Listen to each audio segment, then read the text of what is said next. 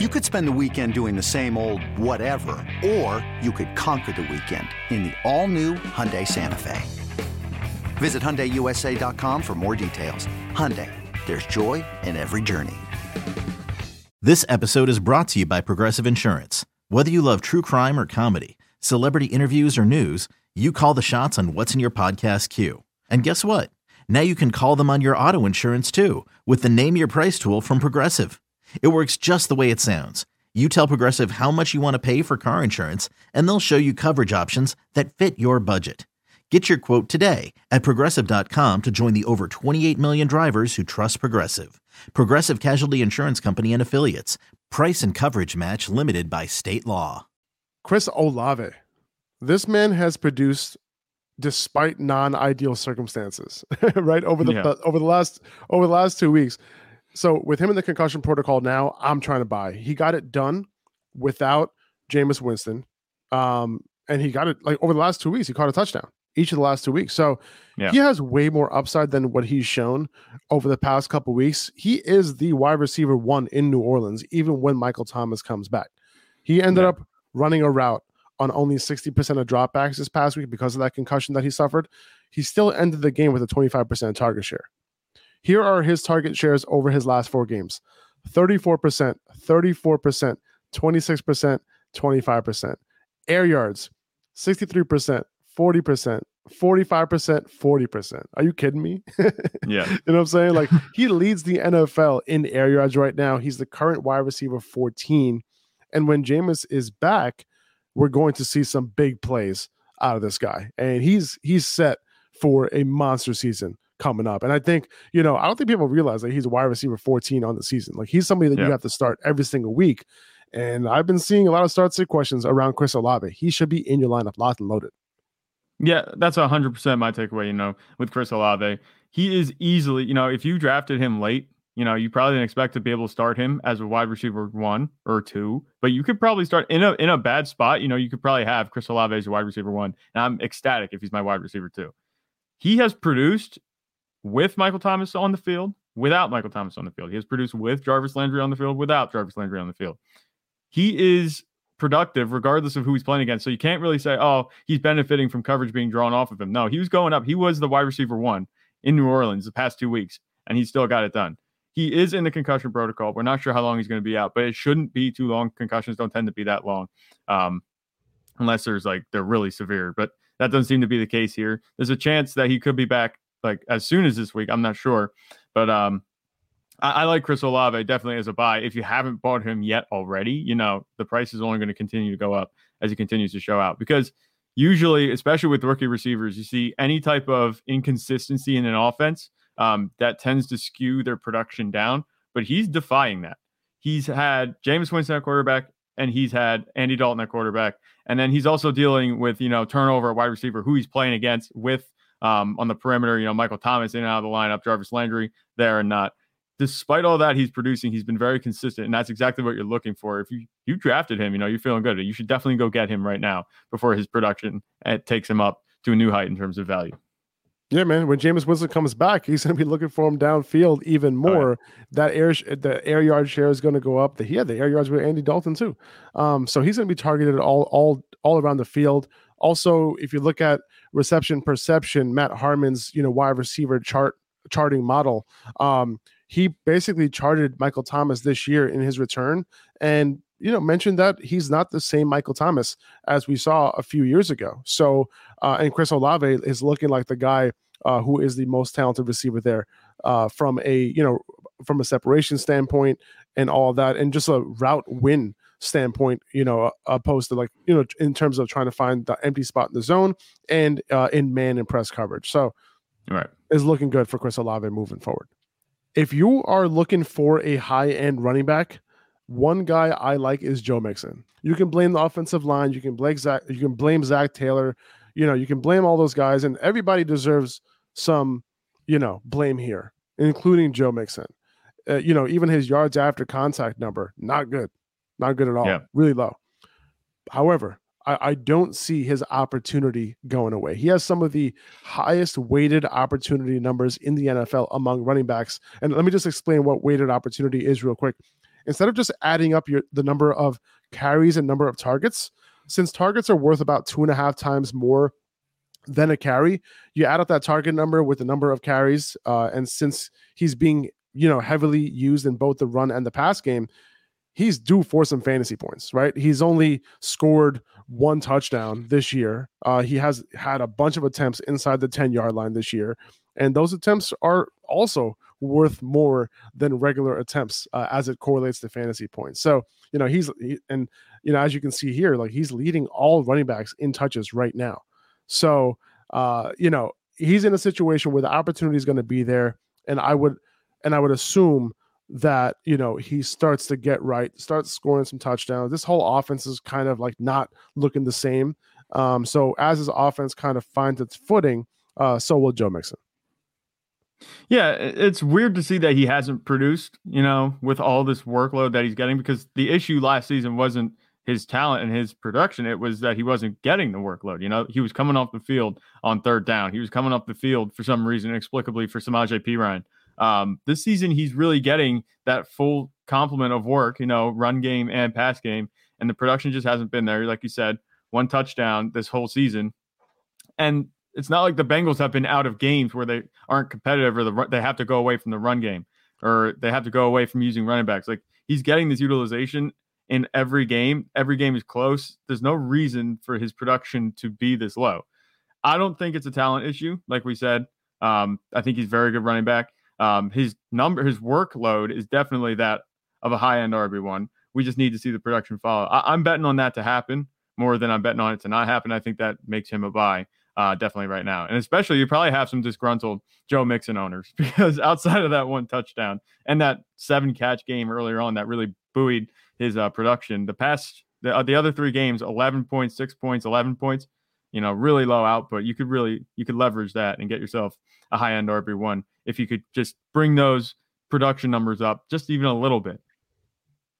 Now, if you can't get Joe Mixon, just real quick before we get into some sells, we talked at length about Kenneth Walker, right, this week already. Uh, but I think I'd even buy him, you know, before he starts going off. You know, I'm a fan of his talent, yeah. and I'm fan, and I'm a fan of that situation right now. So, like, you know, Kenneth Walker, we talked about him a whole lot. We don't we don't have to get into it. Um, if you want to know more, listen to yesterday's podcast, listen to the podcast before that on Monday. Um, but yeah, I think before he starts going off, I think I would try to target him in trades, um, especially if you lost, you know, a bunch of these running backs that got hurt recently. Yeah, and with Kenneth Walker, you know, if you're going to target him, target him as soon as possible because as soon as he has that blow up game, his his value is going to shoot even higher than it is right now. Obviously, it's high right now, but people, there's that uncertainty yet about how he's going to look, what his workload is going to look like. Take advantage of that. If you're really in a bad spot at running back, it's still going to be his price is going to be high, but still going to be cheaper, I think, than Joe Mixon. And you're right. You could target Kenneth Walker. Yeah. He has upside. Don't let him run away. Um, don't let him get away if you're in need of a running back because his if he produces well, you know, you're going to be kicking yourself that you didn't get him when his price, even though it might have been a little bit higher than you'd like it's going to be out of reach completely if he has a good game this weekend. Yep, for sure. Hey, it's Kaley Cuoco for Priceline. Ready to go to your happy place for a happy price? Well, why didn't you say so? Just download the Priceline app right now and save up to 60% on hotels. So, whether it's Cousin Kevin's Kazoo concert in Kansas City, go Kevin, or Becky's Bachelorette Bash in Bermuda, you never have to miss a trip ever again. So, download the Priceline app today. Your savings are waiting Go to your happy place for a happy price. Go to your happy price, Priceline.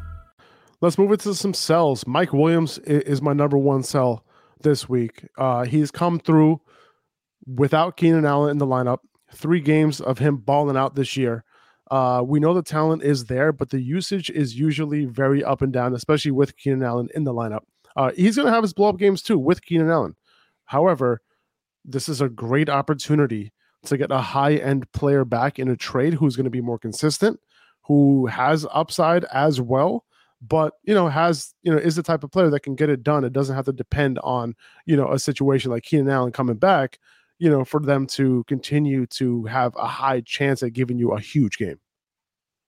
Yeah, with Mike Williams, you know, he's a very good receiver. There's no denying that, and he has Justin Herbert throwing to him, but he's been very inconsistent when Keenan Allen is on the field, like you said.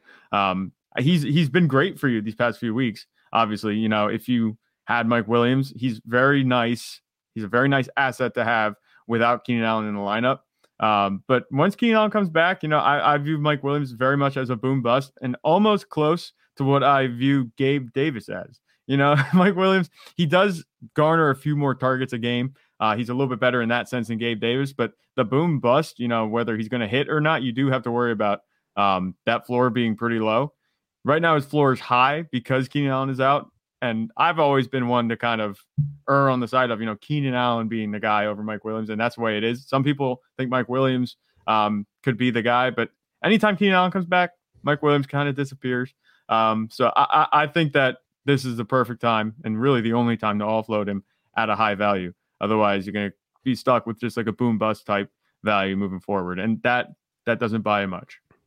Yeah, and I've I've been using this uh, new data analytics tool called Preciser that kind of does a lot uh, of analytics and a lot of predictions. Um, and and and the predictions have been looking pretty good so far. Uh, but they do have Allen back this week, and they have Mike Williams at 69 yards receiving, which is solid, um, with a decent chance of scoring a touchdown. Uh, but you know, with Allen back, if he plays that full time role, that might be what we're looking at, at as his ceiling this week. Yeah. Okay. All right. Moving on to Dalvin Cook. Listen, you don't have to sell Dalvin Cook. Okay. He will be fine.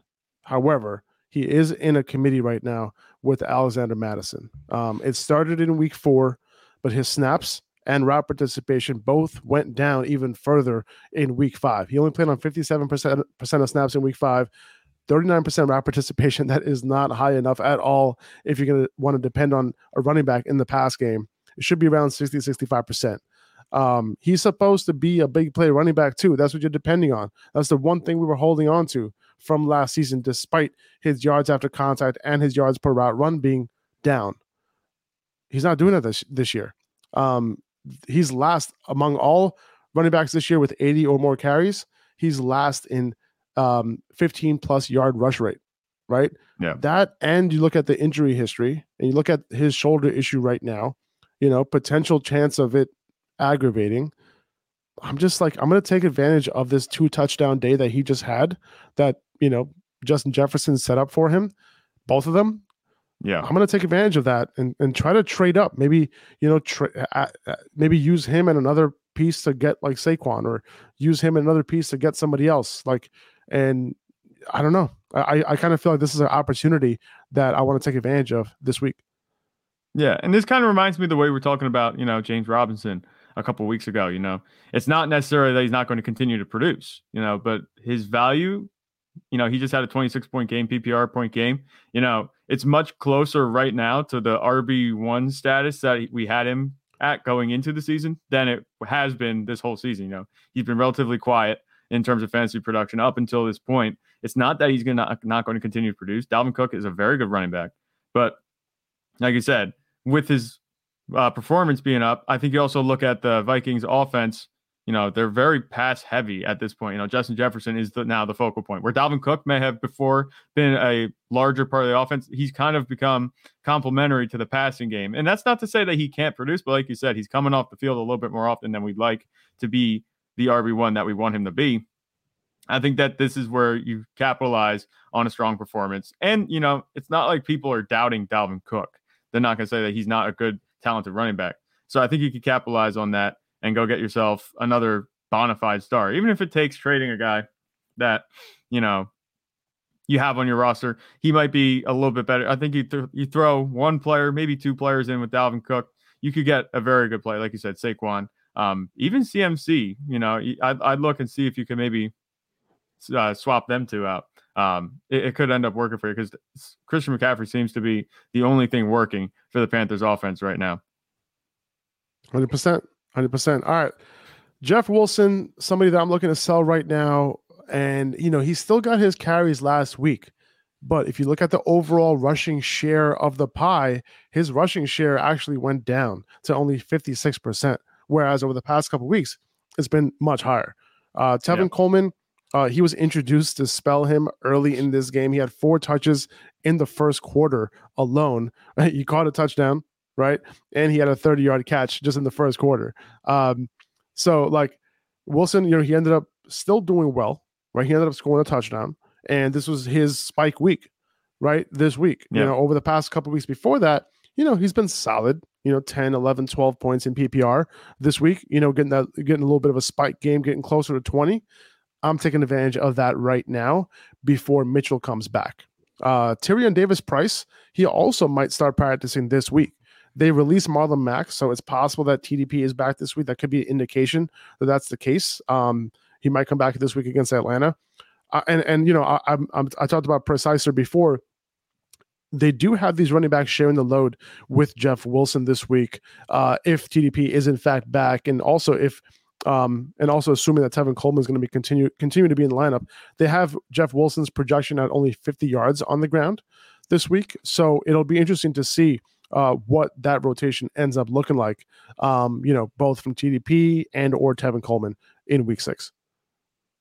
Yeah, it seems like you know Tevin Coleman just comes in to ruin people's fantasy days and just suddenly have a big game. You know that that's been his role. for the, for the record.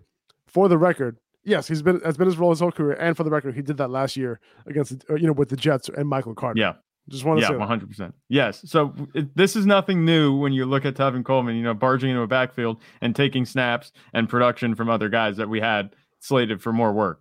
Uh, Jeff Wilson, you know, the whole 49ers backfield is something that I'm trying to avoid. You know, I've I, I avoided um, since Elijah Mitchell went down. And you know, you were capitalizing on Jeff Wilson kind of being the lead guy in in relief of Elijah Mitchell. But as he's going to come back, you know, it's still a little while out. I don't know how many. We might be still a week or two out. So I, I- I heard. I heard a cou- I heard a couple of reports. I heard that he could be back like week ten ish. I think they have a week nine bye, if I'm not mistaken, and then the week maybe he'll be back week ten. I also heard that there's a chance that he's back in week eight. That's a possibility too. So that means uh, potentially only one or two more weeks.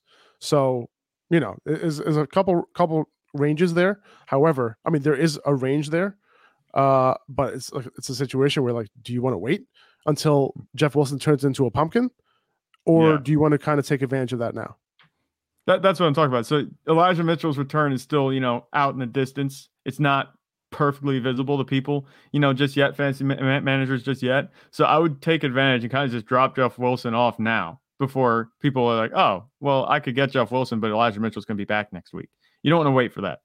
Get rid of him now. You know, it's not that he had a bad week. It's not that he's been p- producing poorly for you. We said he's had that nice floor for you each and every week, but um, you know, th- this is the time to get rid of him. Otherwise, you're going to kind of be left having him sit on your bench instead of having being able to trade him for maybe another piece that's going to carry you into the playoffs. You could be left sitting with Jeff Wilson as just a bench handcuff. Um, it's about you know taking that value that I have right now and maximizing it. If you just don't take your hands off Jeff Wilson, if you can't get a trade partner, it's not bad. You're just going to be left with um, a handcuff at that point. Um, it's not to say he can't appreciate back to where he is right now if Elijah Mitchell goes down, which we know is very well within the realm of possibility. But um, you you want to get Jeff Wilson off now before he uh he loses too much value.